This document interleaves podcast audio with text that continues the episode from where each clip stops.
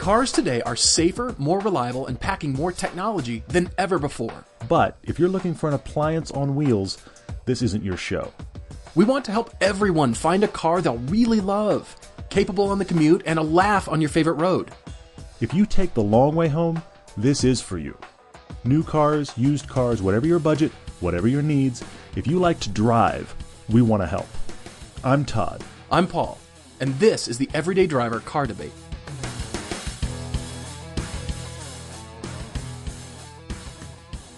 Every time we go to Monterey, we see so many cars. I think when I go back home, I'm going to be sick of seeing cars. I feel like I'm going to be, I've seen it all. I've been there, done that. And every time I pick up a car magazine when I get back home, it's like overload, and yet it's still not enough. I hear you. You know that? It was amazing. We're addicts. We're addicts. We're complete and utter addicts. So. I guess so. That's the truth of it. This is my vice. It's very clear to me because after these last few days in the part of our Monterey Week visit to Monterey Peninsula, after we tell you guys everything we did, you're going to think we'd have the tank filled for a while. No. I'll go you one further, Paul. I haven't even told you this yet. I got back in the FRS and was so excited to get back in the FRS. We've been doing cars, and we even got to drive cars this weekend. We've been doing cars. I was thrilled to drive the FRS. And then a guy I know around lunchtime was asking me about the car, and I said, do you want to go for a drive? So we went out for a half hour. And I drove hard over lunch. So, I mean, it's, you know, it's just, it's an addiction, and we're feeding it, and it will never be satisfied. But... You aren't kidding though. I mean, we went out to the West Coast. It was Wednesday nights. We were there Thursday through Sunday. Yeah. And just got back. Actually, the day we're recording this, we just got back, and we want to tell you guys about Monterey Week because it was nuts, and we just kind of want to share it with you. We're going to share it with you here on the podcast. We've also got a video coming this week to show you sights and sounds of everything we're talking about, so you can get an even better feel. Hopefully, kind of. Vicariously, you'll feel you've been there and know what it's like. But if you get the chance to go, you have to go. Exactly. Well, you know, this is known as Monterey Week, Monterey Weekend, Pebble Beach, all of those things. And there are so many events going on that you could go to a number of different events and not any of the ones we attended and have a completely different weekend and be just as full of cars. There's 5 auction houses. There's the races at Laguna Seca. There's multiple concorsos. There's multiple gatherings of just single marks like the Porsche gathering or BMW gathering. There's private parties. There's, yeah, you're right. There's, you're right. Of course, the main show itself, Pebble Beach, everything grew out of that main show. Yep. And then really it kicks off with the Monterey Jet Center Party on Wednesday night, which has been traditionally a debut for Ferrari or Lamborghini new models. People really do fly in on their jets and hang out at the hangars and have some cocktails and start things off. It's amazing. And nothing says money like let's park a bunch of exclusive exotic supercars next to our exclusive exotic Gulfstreams. Nothing says money quite like that. Yeah. So we'll have to go at some point to that ridiculousness. We didn't get a chance to go to that, but we did actually, interestingly enough, on Thursday, we shot our first round of Fast Blasts that were on location. We were in the San Jose area. We had 3 different viewers from the San Francisco area. We had Raul, who's been a longtime fan of the show. He has a CTS V wagon 6-speed. We have a Fast Blast of that we shot. Michael reached out to us. He has a 2001 Acura Integra GSR. We shot that. And Craig, who we did a car debate for in podcast number 44, he did buy a Lotus Evora S with the IPS automatic gearbox. We drove that in a Fast Blast as well. That was just Thursday. We haven't even started our Monterey experience yet. That was just Thursday. 3 back-to-back. Can't wait to share those videos with you. And you know how I've been saying, whenever we recommend that Lotus Evora, the S or just the Evora, I keep saying, well, I've never driven it until now. And Todd's going to laugh, but I spent the rest of the weekend thumbing through DuPont registries and looking online at Lotus Evora S's. Yes, you did. I'll just leave it at that. I can't wait for you guys to see these reviews. Yes, they're Fast Blasts, and thanks to Raul, Michael, and Craig for lending us your cars. We had a great time. It was really interesting to. We had a really great day. Such a dichotomy between the different cars. They were completely different, all on the same day. It was it was like, it was driver whiplash for us, and kind of a, you know, mental whiplash, I guess I should say, for us as drivers, as we were trying to go jump from stats of this to stats of that. And of course, we're not comparing these cars. We've got to try to come to each of them clean, and yet they were so different. And those guys were great. But yeah, I have to kind of bother you for the irony here. At one point, you stumbled across a blue Lotus Evora, which is my favorite color on Lotus cars. And you were drooling on the blue Lotus Evora. And at one point I just said, okay, wait a minute. I think the universe might implode. If you sell your Porsche, your black Porsche with tan interior, you sold it. And I bought one. Granted, mine was a Cayenne. But I bought a black Porsche with tan interior. If you go buy a blue Lotus with a black interior, it's going to be like Bizarro World. And everything's going to fold in on itself. So brace yourselves, listeners, because it could get nuts. Yeah, that was pretty funny when you noted that. And I'm sniffing around. I'm still undecided. I'm still looking and saving. You are a slow and gradual shopper, but I appreciate that. You'll end up with something awesome. I have no question. I guess it's because the last car that I had, the Cayman, I really kind of knew what I wanted. Mm-hmm. I knew I was shopping for it. This time around, I am completely undecided, and I want to take my time, and I guess I'm enjoying the process more than anything. I'm enjoying the journey. So I'm reveling in that. Well, I have to also, yes, you are. And I have to applaud you though, because you're really taking your own advice to heart and really going, because you keep listing off all the Porsches that you want, and you've listed off some great ones, but you keep really looking at it and going, all right, this isn't a car I'm going to have forever. Let's get a new life experience. Mm-hmm. What are the cars that interest me that are brands I've never owned or cars I never thought of until right now? So you're embracing what we talk about. So I do applaud you for that. Oh, thanks. So Thursday was interesting how we kind of got all kinds of varied experience. And then Friday we dove in head first into our Monterey Car Week. We got up at the crack of dawn because we were on a list to get a press car. What'd you say? The crack of fog?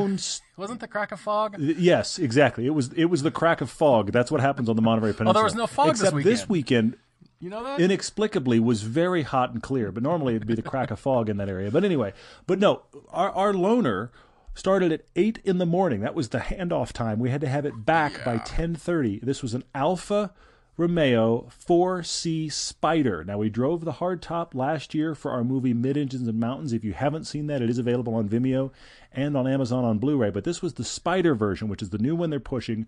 We had a press loan, and in that 2.5-hour window, we fought through more than an hour of traffic just to get... That's how bad this whole area gets on this Monterey Week. We fought through an hour of traffic to get from where we picked it up to the start of the PCH, which should have taken us maybe 10 minutes. And then we shot the world's fastest fast blast. It was too fast. On PCH, in that car, with the top off. I have to say, that was a very fun drive and is going to be a really cool piece. It will be. Thursday was exhausting. Friday, just diving right back into it. And interestingly, FCA only had Alfa Romeo product on hand at the show. They didn't have any Chrysler product, no Dodge, no Hellcats, no nothing. That's what they were pushing. Everybody was wearing Alfa Romeo shirts, and they were completely pretty much branded Alfa Romeo, which I'm fine with. You know, they're really pushing hard on this. The Spider is out. We cannot wait to share that video with you, so we got even more content, and that's going to be an entirely different flavor for that one. And it was really interesting. A lot of fun.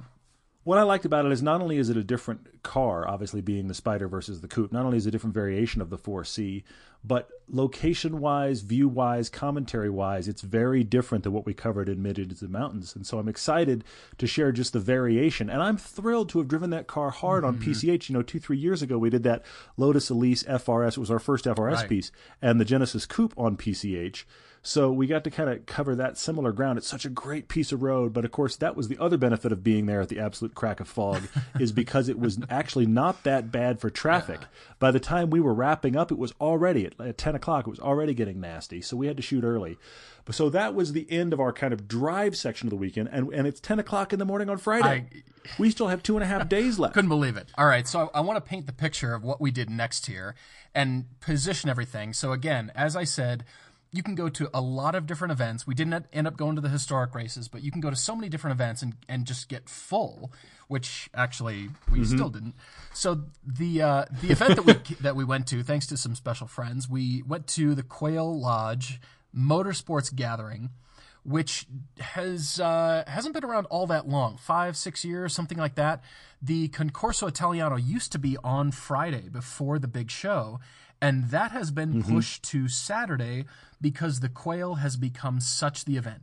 It is the premier exclusive event. Yeah. I would say almost as if or almost as more exclusive than Pebble itself. Pebble, of course, includes all classes of cars. The Quail is pretty much everything new from all the hot manufacturers. Everybody is there. You name a car, and they are there.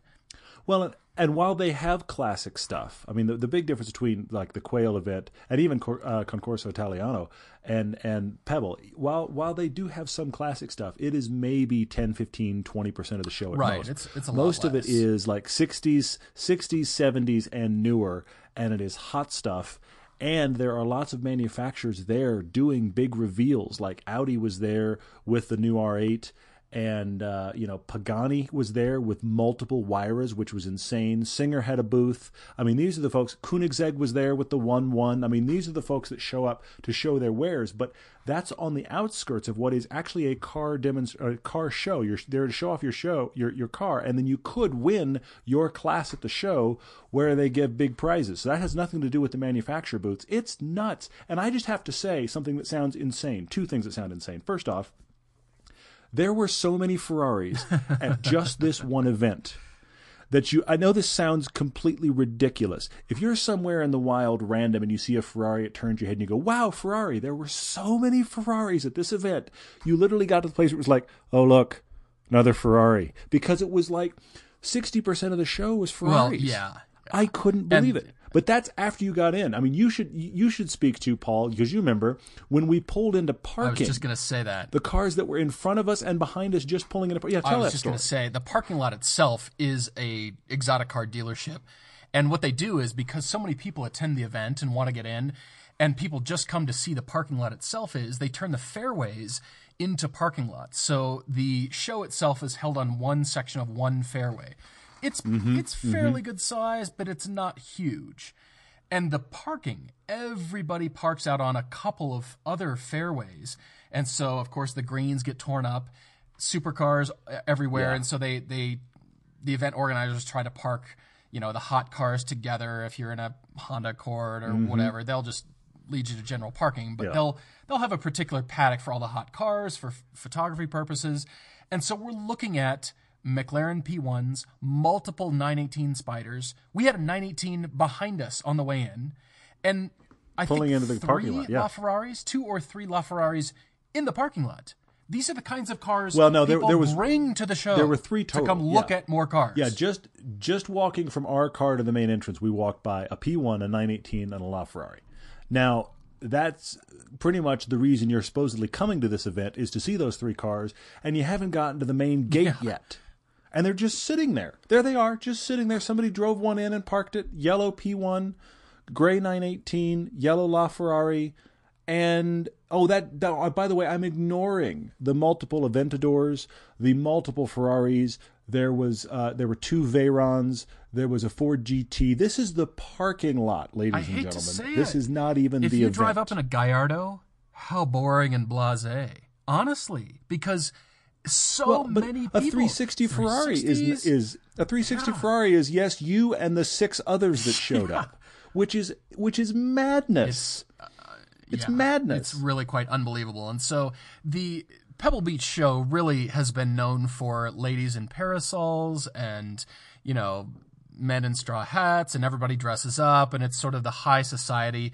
Yeah. I always tell people it's really a reason for rich people to get together and screw around with their money, which is what Goodwood Festival of Speed is too. This is, in Carmel, you can't swing a dead cat without hitting a Ferrari. It's like, an art gallery and a Ferrari for everybody who lives there. It's quite ridiculous. And so, the way Pebble started was very high class. Now it still is. It of course attracts wealthy people, and Pebble remains that, definitely. It has that vibe. There are all kinds of wealthy people. The guys who are really rich and you can't really tell, they show off in the cutoff jean shorts and you think, man, who let him in there? And he's the richest guy in the place. So you never know. But generally speaking, people want to keep it classy. They want to dress up. They want to, make it nice. And most people are dressed accordingly. Guys in jackets women in dresses. But then there's not at the Quail. There's the trashy side to Quail, and I saw her in the line for food, and then you saw her later. Oh, that girl! Yes, I did. And you even got. Yes. I got a little bit of video of her. You'll get to see her. It's not. It's not the closest picture when you see it on video, but I got it on video, and a few people got photographs. I actually, this is terrible to say, but I never saw her face, but I'm going to call her by her name anyway, which is Lambo Princess. Why am I calling her that? Because this was a woman walking around on the arm of her man, and she had a low cut back to her dress on purpose to showcase the fact that in her mid-lower back, and I don't mean like tramp stamp area, I mean like... center of her back. Middle of her back. As big as a ping-pong paddle. Imagine a tattoo as big as a ping-pong paddle. That is the Lamborghini logo, except it didn't say Lamborghini. In the Lamborghini font, it said Lambo Princess. This was not a fake tattoo, folks. This was not a temporary tattoo. You could tell by her skin... It had been on there a while, and she clearly had worn this dress to show that off. This is how this person not only walks through life, but was walking through the Quail, showing off this tattoo. And I have, look, there were plenty of very beautiful women, and some of which very questionably dressed at this event. Very look at me dressed. However, I never saw more men snap their necks, hurt themselves, and scramble for camera phones as when this girl walked by and they did double takes about the fact... Does her back really say that? Is that really what's on her back? And I'm going to go ahead. I'm going to go ahead and be tacky. I'm going to go ahead and be terribly tacky. I don't know if the man in her life has a Lamborghini. I shudder to think he probably doesn't, but who knows? But what I'm frightened by is that tattoo exists, and I'm going to put this as delicately as I can. It only exists for the guy behind her. I don't know another way to put that. I just kept thinking, where am I and why am I seeing that? And I just, that was, and here's the thing. She was dressed kind of nice, except that existed. And then you had people in jeans, like ratty jeans. You had people in shorts and t-shirts. You had, okay, by the way, this ticket, what did you tell me it is, Paul? It's like $500 a person? 600, somewhere there. It actually costs more than Pebble itself. It's almost twice the money. It's an insanely expensive event to get into. And many people were there with their multiple children. Yeah. I mean... maybe kids get a discount. Maybe kids get in free. I don't know. Maybe. But as the father of a 5-year-old, I would have spent my entire time terrified that my mostly well-behaved five-year-old, but he is a rambunctious little boy, okay? Mm-hmm. That he would have done something to damage one of these cars. Accidentally. Oh, my gosh. I would have spent the entire time horrified. There were kids all over the place. Now, I'm not saying it was all kids, but comparative to what I expected, I kept turning around and going, you're there in a stroller and you've got 3 kids with you and 2 of them are run off to see some car. What is going on? It was bizarro world. Yeah, it just seems like the Pebble keeps it classy. The Quail has look at me cars and the people to go along with that. The people who dress that way. Mm-hmm. I saw a guy dressed just like Psy, that Korean rapper guy. Oh, yeah. I saw you name it. And it goes along with everybody competing for attention, everybody trying to say, look at me by virtue of their cars. But then when you're not in your cars, what do you have? You got nothing else with you. You got to dress that way too. So I found it hilarious. The people watching was great. There were classy things. Yeah, there were classy things. They had the new Ferrari Lusso, that blue concept. I've got that in the video. That looks amazing. Yeah, right. But there were plenty of opportunities to see the fact that money does not buy you taste. I mean, I have never seen a Pagani Huayra before this event. And here were like 8 or 9 of them, all in different colors. Because, of course, that car is a completely bespoke, what color would you like your carbon fiber, sir, car? Yeah, some of them were gorgeous. Some of them it was like, okay, you spent money and that was your choice. I was shocked. Plus, I mean, how spoiled was I to go from not seeing any Huayras to actually see enough Huayras to be like, I don't like that one. That one's terrible. I couldn't believe I was living in that world. Well, I mean, thank God you and I had passes to this event because we could have never gotten in any other way. Yeah. So, I mean, please don't get me wrong. The Quail was an amazing experience to go to, but it is, in some cases, so head-scratchingly bizarre. Yeah. At the same time. Oh yeah, it's definitely worth. If you have the availability, and you have the opportunity to go to the Quail sometime, highly recommended, obviously for the people watching too.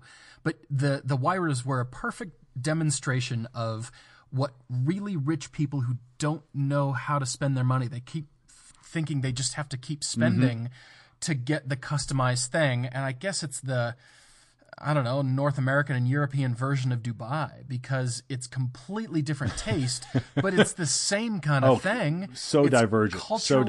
Culturally different, but it's the same kind of attitude and the same kind of demeanor as well. I mean, the Wyras were perfect because you could see, well, yeah, that guy customized it with this and the, you know, that kind of interior. Wow, I would have never thought of that. But he spent good money on that. Just the interior probably cost as much as a Ferrari. You're right. And it was. I look forward to sharing some of these images with you guys, because you're gonna understand it better when you see it. It's almost hard to describe some of the madness. So we had that.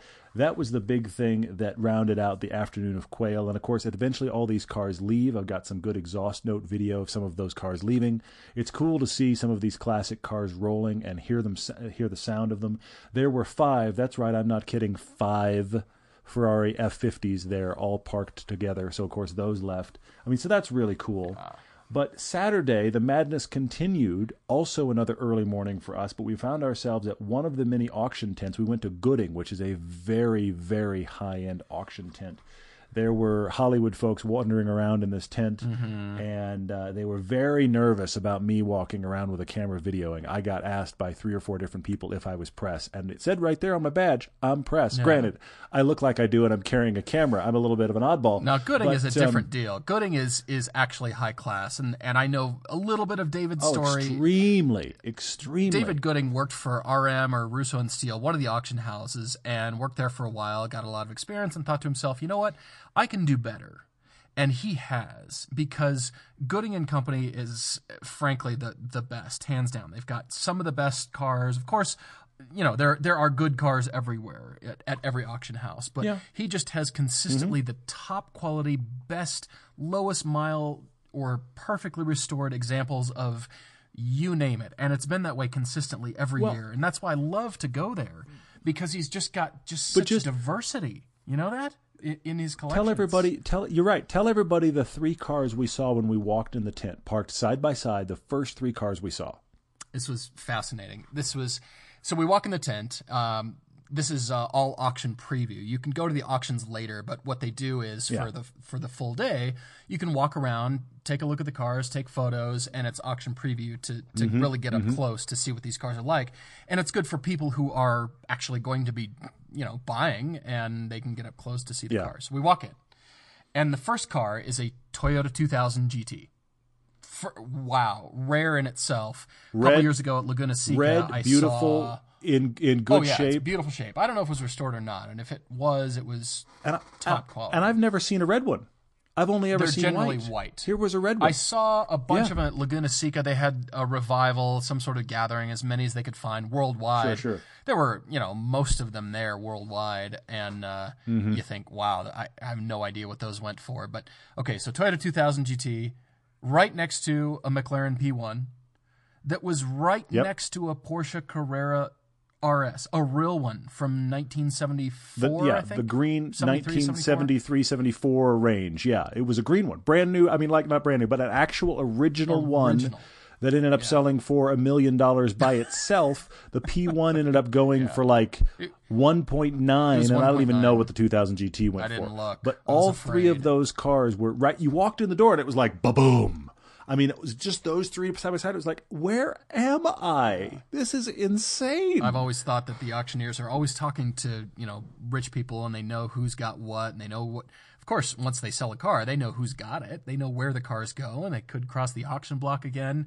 And sometimes you do start to see cars again, but just what a collection. And so we wandered around there for a while. It's just, of course, delightful. And what's cool is anybody can go do that. You can pay money to go to any of these auction previews. Generally speaking, it's about $40. You go to the preview, You get the catalog, so you get the description and photos of everything. But anybody can walk in to see the auction preview. And that for Gooding, it also includes the auction as well.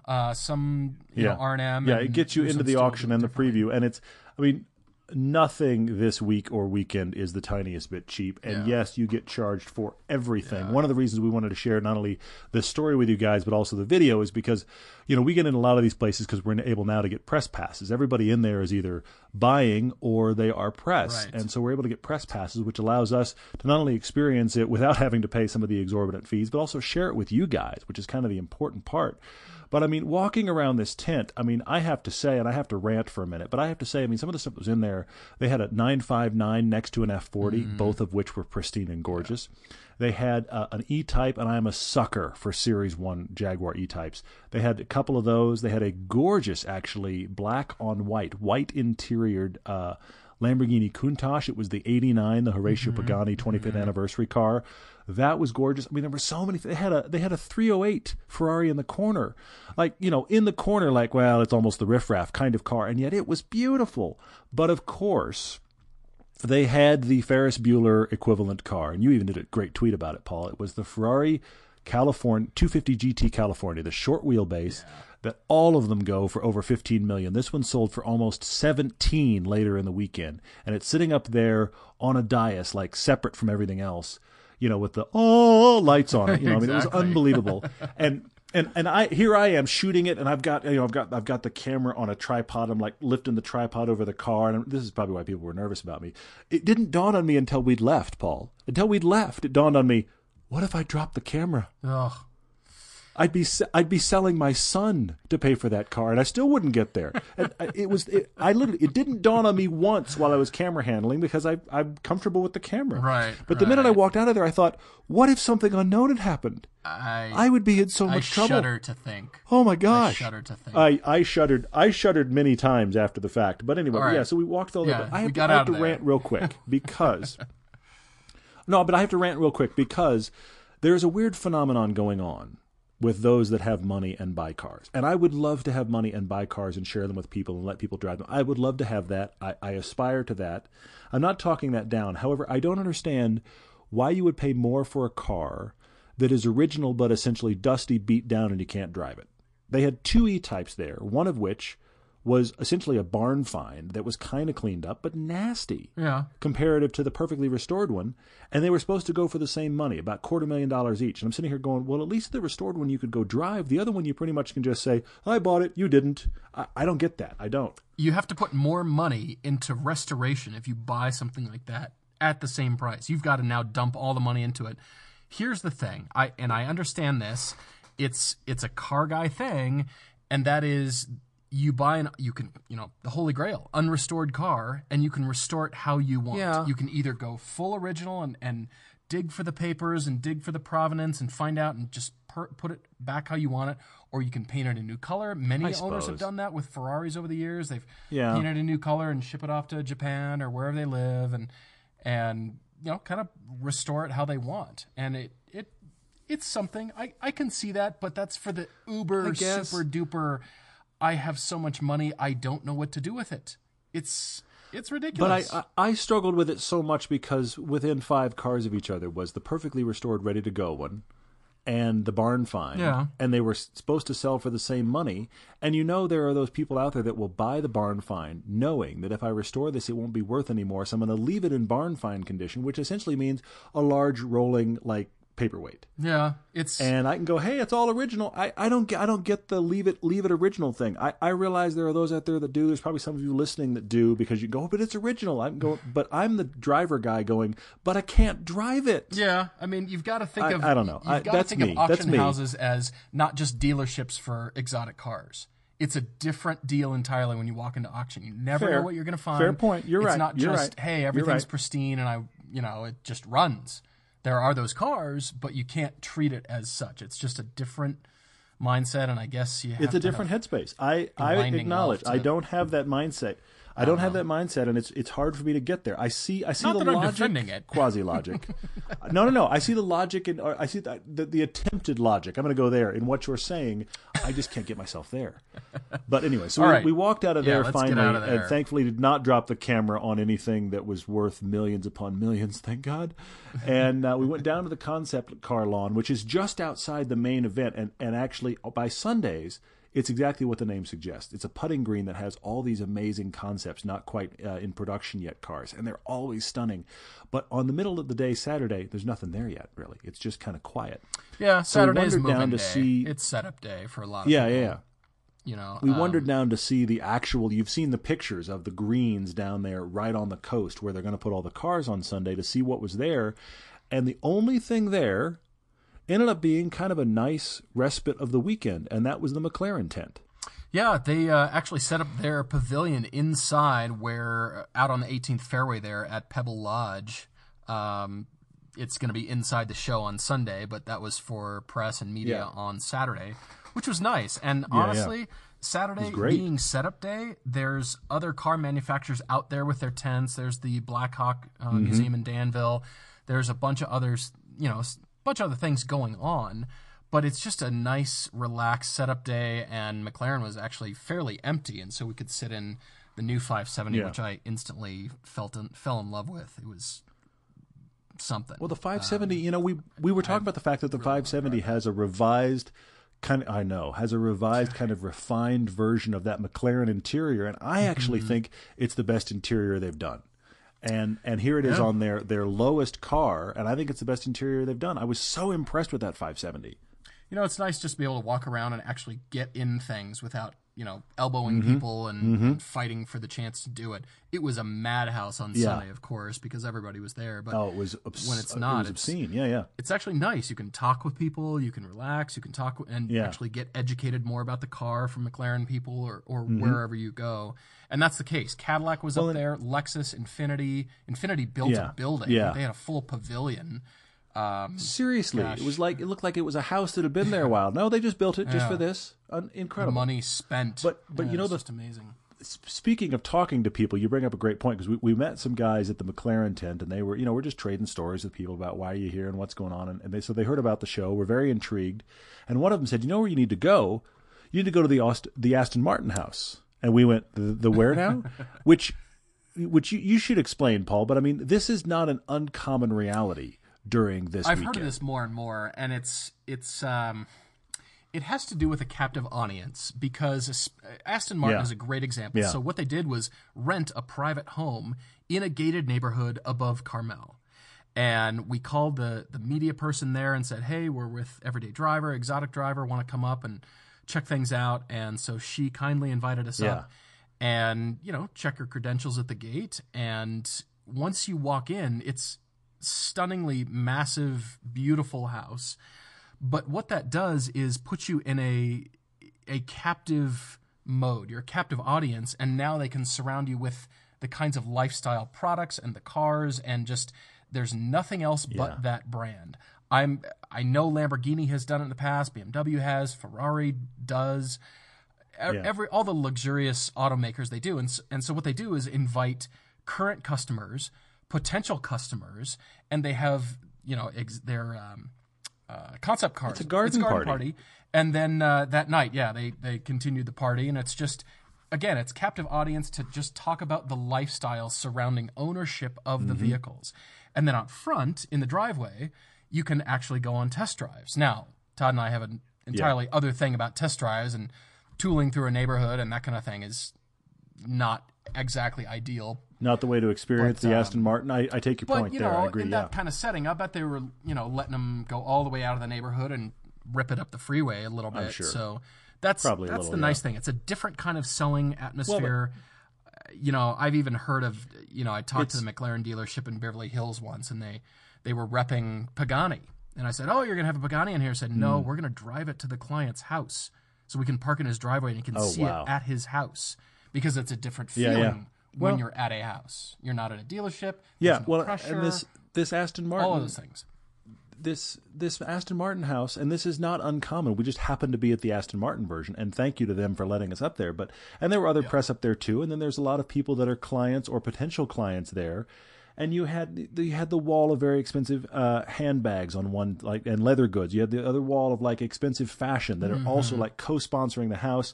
The house is open. There's food and drink and catering, and there's cars on all these parts of the lawn, like by the pool and over here in the what would normally be the barbecue grill area, and over back by the 6-car garage. And one of the garages has been turned into, I'm not kidding, just your stereo demonstration area. And the other garage had been turned into, don't you want to pick your leathers and your interior colors, and here's how you actually buy your car.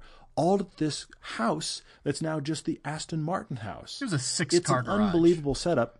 It was huge. two different 3-car garages, both of which converted into essentially offices to do these things. Yeah. And they had the Vulcan there. Yeah. And they had the cars from Spectre, the cars from the new Bond film, were sitting there as well. And this crazy new, what was that, the DBX, the crazy new 5-seat, I mean, it's a total concept. Who knows how real it will even be, but their total 5-seat concept, all-electric SUV that they're talking about, too. They call it the luxury GT crossover market, which is a niche they're trying to identify that keeps with the Aston brand. Which is apparently a thing. And I love this because it's an all-electric. Apparently, I missed the memo. All-electric with solar panels and KERS, the kinetic energy recovery system, just like Formula One cars. Yeah. All in this car, which is great, but that's so they can keep building V12 engines over here as the flagship luxury Aston Martin, the thing you know Aston's for. So it's like the Signet. I even asked about the Signet. Oh, did you? Done with that a couple of years ago. I said, yeah, I did. I poked him a little bit and just said, yeah, that was that kind of thinking. And just, you know, really a car that only Europeans would understand. And rightfully so. It's not a car made for America or even APAC, Asia. It's, you know, it's a car for Europeans. It didn't really catch on. So this is the newer, you know, different concept. And yeah, find photos of that. You'll see it in our video. It's the DBX concept. Yeah, definitely. It's out there. It was exquisitely crafted, no doubt. You know, leather covered pedals, things that will never reach production, but you always just kind of drool on a concept car and go, wow, that's cool. And then in the back of your mind you go, never gonna happen, but cool to look at. So that was very cool. But we should jump to Sunday, because Sunday is the main event. Sunday's the granddaddy. That's the big concourse that everybody is coming for. And, you know, I don't even know what number this is and how many years it's been going, but this is the one. And weren't you telling me about the rules about what cars can come? Yeah, this is, I think it was the 65th, as a matter of fact. Okay. The way Pebble Beach has done it is they are the Pebble Beach company, and they've had this going for 65 years. They've set it up in such a way that to keep the show fresh, you'd think, all right, well, there's got to be a limited number of classic cars worldwide, or, you know, North America. And so they have decided, once you exhibit at Pebble Beach in any category, you can no longer exhibit that car.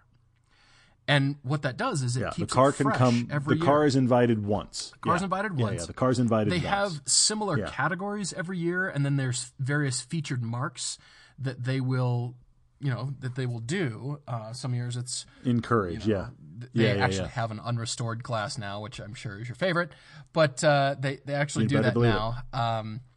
And so that keeps the show fresh every year. So you think, even though the cars look similar, and they might be similar models, Duesenbergs and Packards and Delahays and all these beautiful, amazing rolling sculpture cars, they are different each year, which is great. And I was noticing as you walk around, there's placards of the owner and where the car lives or where it's from.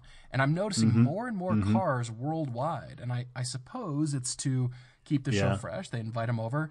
But now, just to attend the show, you've got to ship your car, your priceless, exotic, whatever. So it's not just the money to own it and restore it. You've got to ship it just so you can exhibit it.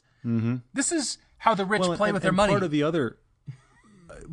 other rule, so to speak, is that it has to drive onto the lawn under its own power. Oh, yes. So you can't just wheel it on. So you have to be able to drive it. And they even do a drive down 17 Mile Drive and other places. They do, and part of PCH, they do a drive on, I think it's Thursday, where as many of the owners as want to come can actually drive their cars on a long parade drive down through Carmel.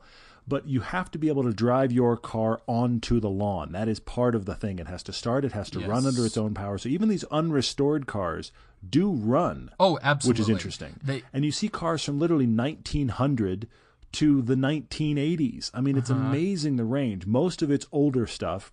You rarely see anything beyond about the 60s. But in general, it is a huge swath of automobile history. And what's horrifying is the thought of these cars on a drive. You remember this car we saw? There was a gorgeous, it was like aquamarine color, very odd color, but a gorgeous 300 SL Gullwing. One of the cleanest ones we've ever seen in our life. And the back just above the bumper had a dent. I mean, this was a, please don't misunderstand me. This was a pristine car. I mean, better than you've ever imagined a Gullwing to look. And on the back, in the middle of the trunk, was this new dent with bright green paint on it. Yeah. And I overheard the owner saying it was on the 17-mile drive, somebody ran into him. The brakes. I mean, after you shipped your car to this event, are not as good as after you shipped your car to this event. That has to be beyond heartbreaking. Yeah. And how do you not want to take that person's head off? But then they've brought their car too. I just, that's like a worst case scenario there. So anyway, but there's so many cars here. It's impossible. It's impossible to get across to you the range of cars and how many there are and how many people. We're going to try to cover some of it in this video we've got coming up. But there's so many things. There's so much to see. This show has actually coined the term pebbled. Oh, you've pebbled that old car. And by that, it means you have restored it to so far better than new for the judging at Pebble, because it is the strictest judging, I think, out there. It's got to be among the tops in terms of judging, because you will get points deducted for grass stains on your white wall tires. If the car doesn't start, if it doesn't run, if they're judging two cars, one has participated in the drive and one did not, guess which car gets the award. I mean, it is strict judging, and that's what these people are competing for. And it's really bragging rights, because now the car has provenance. It's won an award, or the award at Pebble, and makes the price. They'll then auction it off for more. It makes the price. Oh, yeah. It's staggering. Yeah. So and then of course, people and clothes and ladies and crazy get-ups, and it's so. Here we are at our new length of 45 minutes minimum. I guess so. But I want to do two quick things, two quick kind of jokes about what happens while you're there, and then we probably should close it down. Again, we do have a video coming up this week on the Pebble thing. I have to finish editing it because, boy, we just finished shooting it. But that is coming this week, so you can see some of the stuff we're talking about, and please, kind of go back through it and kind of cross-reference and tell a friend if they're curious about what the Pebble show is. If you've ever wanted to go, we're going to try to give you that experience on video. But two other random things that happened. One, we came around a corner. We're just about to enter the actual event Sunday morning, and we saw the funniest sign I think we saw all weekend. You should probably tell that, Paul. So we're walking around, and we've got all of our shoot gear with us, and we were actually considering this. And then we saw a gigantic sign that said, "No drones allowed." Just awesome. I love that somebody thought of that. And it wasn't like, oh, maybe we should make a sign at the last minute. This was one of their professionally printed. They got it painted up. Very nice signs that matched everything else at the event. And it said in huge, I mean, like 8-inch tall letters, "No drones allowed." And it was like, well, if you had to make a sign, it has clearly been a problem. I don't remember seeing that sign last year. You know that? It's a new deal. Yeah, and you remember, you knew somebody who was wearing a big backpack that got stopped to be asked if there was a drone in their backpack. Yeah, she was asked. She had a just a fairly good sized backpack, and it was just literature and programs and that kind of stuff. And they said, "Excuse me, ma'am, do you have a drone in that backpack?" And it floors people, but I can see why. They were hunting. I mean, you can imagine the gorgeous shot you could get. But imagine, of course, I was imagining reality if a drone were to crash into people or cars or anything. My gosh! I mean, as concerned as I was about dropping a camera in the middle of Gooding Auction, dropping a drone out of the sky onto one of these, 1910 perfectly restored whatever, you may as well just end yourself, because it's all bad. But then there was the other randomness that happened all weekend. And that is the kind of the things heard at Pebble, because the shocking amount of misinformation, the person that next to you is like, oh yeah, that's a this. And you're sitting there going, none of everything you've told your friend is true. None of that is correct. I actually walked by, I think I told you this, I walked by that, I think, atrocious, that Galpin Ford rocket thing. Oh, yeah, it is atrocious. They've now taken the top off that Hendrik Fisker did. I was walking by that, and two old guys walked in front of me going, what is that now? I don't get it. And one of them read the sign, and it said, Galpin Ford rocket. And, okay, Galpin is one of the largest Ford dealers in the world. They're in Southern California. It is Galpin Ford. Galpin is the name of the dealership.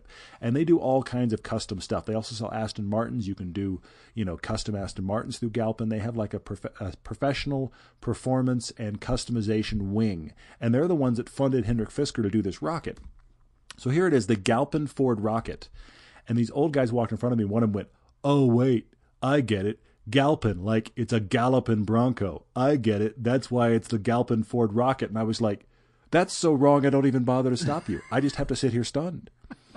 Well, I can tell you, and there's so much misinformation. That's the third part of it that's so much fun is the cars, the people watching, and now overhearing everybody share all this bad information. Mm-hmm. And it's because when you go to a car event this specific and this amazing, nobody wants to play. Nobody wants to not know what's going on. They don't want to see something and know what it is. Right. And that happens all the time. Mm-hmm. There's plenty of stuff. It's a great point. I've never seen that. Point. I don't know what that is. I need to educate myself about that car. So they'll walk up and they'll kind of make stuff up, or it'll look sort of like a thing. And the funniest thing is, everybody says, "Oh, it's a Ferrari," or something like that. You know, anytime you see some sort of low slung exotic shape, especially painted red. All anybody can think of, the average non-car person, all they can think of is, oh, that's a Ferrari, when clearly it's not, and it has nothing to do with, and, you know, to the car guy eye, and frankly, it looks nothing like a Ferrari. It must be. But frankly, there is no way to really know everything that's going on. I mean, you and I are car freaks, and yet every single time I go to this, I see multiple cars that I've never even seen in photos. I literally walk around, I'm going, I didn't know this car existed. Yeah. And you just have to acknowledge it and just be like, what is that? It's on wheels and it has a logo, and that's as much as I know. What is this car? And you have to just walk in like a child and just be like, educate me, because what is that? But most people are just like, oh, I know what that is. That's a, no, I'm sorry, sir, you're wrong. One guy walked up next to me. Yeah, one guy walked up next to me at the CSL homage car that BMW's got. They had it on the concept lawn. And he literally said this to his buddy next to me. He goes, dude, I just got the coolest photo. Look at those wheels. This thing must handle awesome. I'm sitting here going, it's a concept. It's lucky to move. This is the kind of stuff that happens. It's lucky to roll and not be craned out of there. Seriously. And then the one I have to leave us with, because it was so Pebble Beach, I walked by a guy. And he's standing there with his wife talking to his buddy about the car they'd entered in Pebble Beach. And he said, so then, and he's saying this laughing like it was these were his problems. So then we're trying to figure out, wait a minute, the deadline's coming up. Well, is that deadline Chicago time or is it Maui time? Oh. You wanted to go bash your head into the brick wall. I know you did. Yeah. Really? It was just these are your problems. But anyway, We actually had no problem going. We cannot. I mean, I'm making fun, but you have to understand what an unbelievable, surreal. I mean, that's the best way I can describe it. It is a surreal event to go to. If you get the chance, you should. We're going to share a video this week to hopefully kind of share it with you.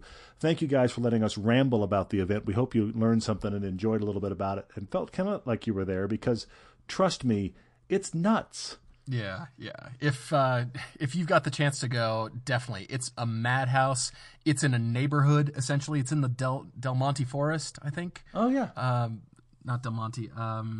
It's right there off the 17-mile drive. Yeah, and People are selling parking in their driveways for $50 a car, because literally it's their driveway, the golf course, and the Pebble Beach cars. That's where you are. It's not like we're having this at a venue. No, it's just right here in the neighborhood at the golf club. Yep. It's insane. Rich people like to make money too.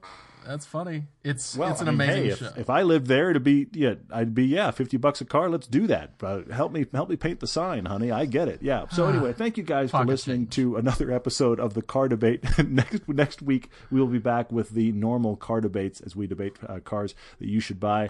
Hopefully we can help you out. You can write us at everydaydrivertv@gmail.com. You can reach us there with your own car debate. And if you're looking for us otherwise, it is probably /everydaydriver, Twitter, Facebook, YouTube. If you're looking, that's where it is. Yep. Got a lot of car content. We've been shooting so much. Lots of cars to share. Can't wait. And keep the comments coming. We're buried in a great way. Really appreciate it. So thanks, guys. Talk to you next week.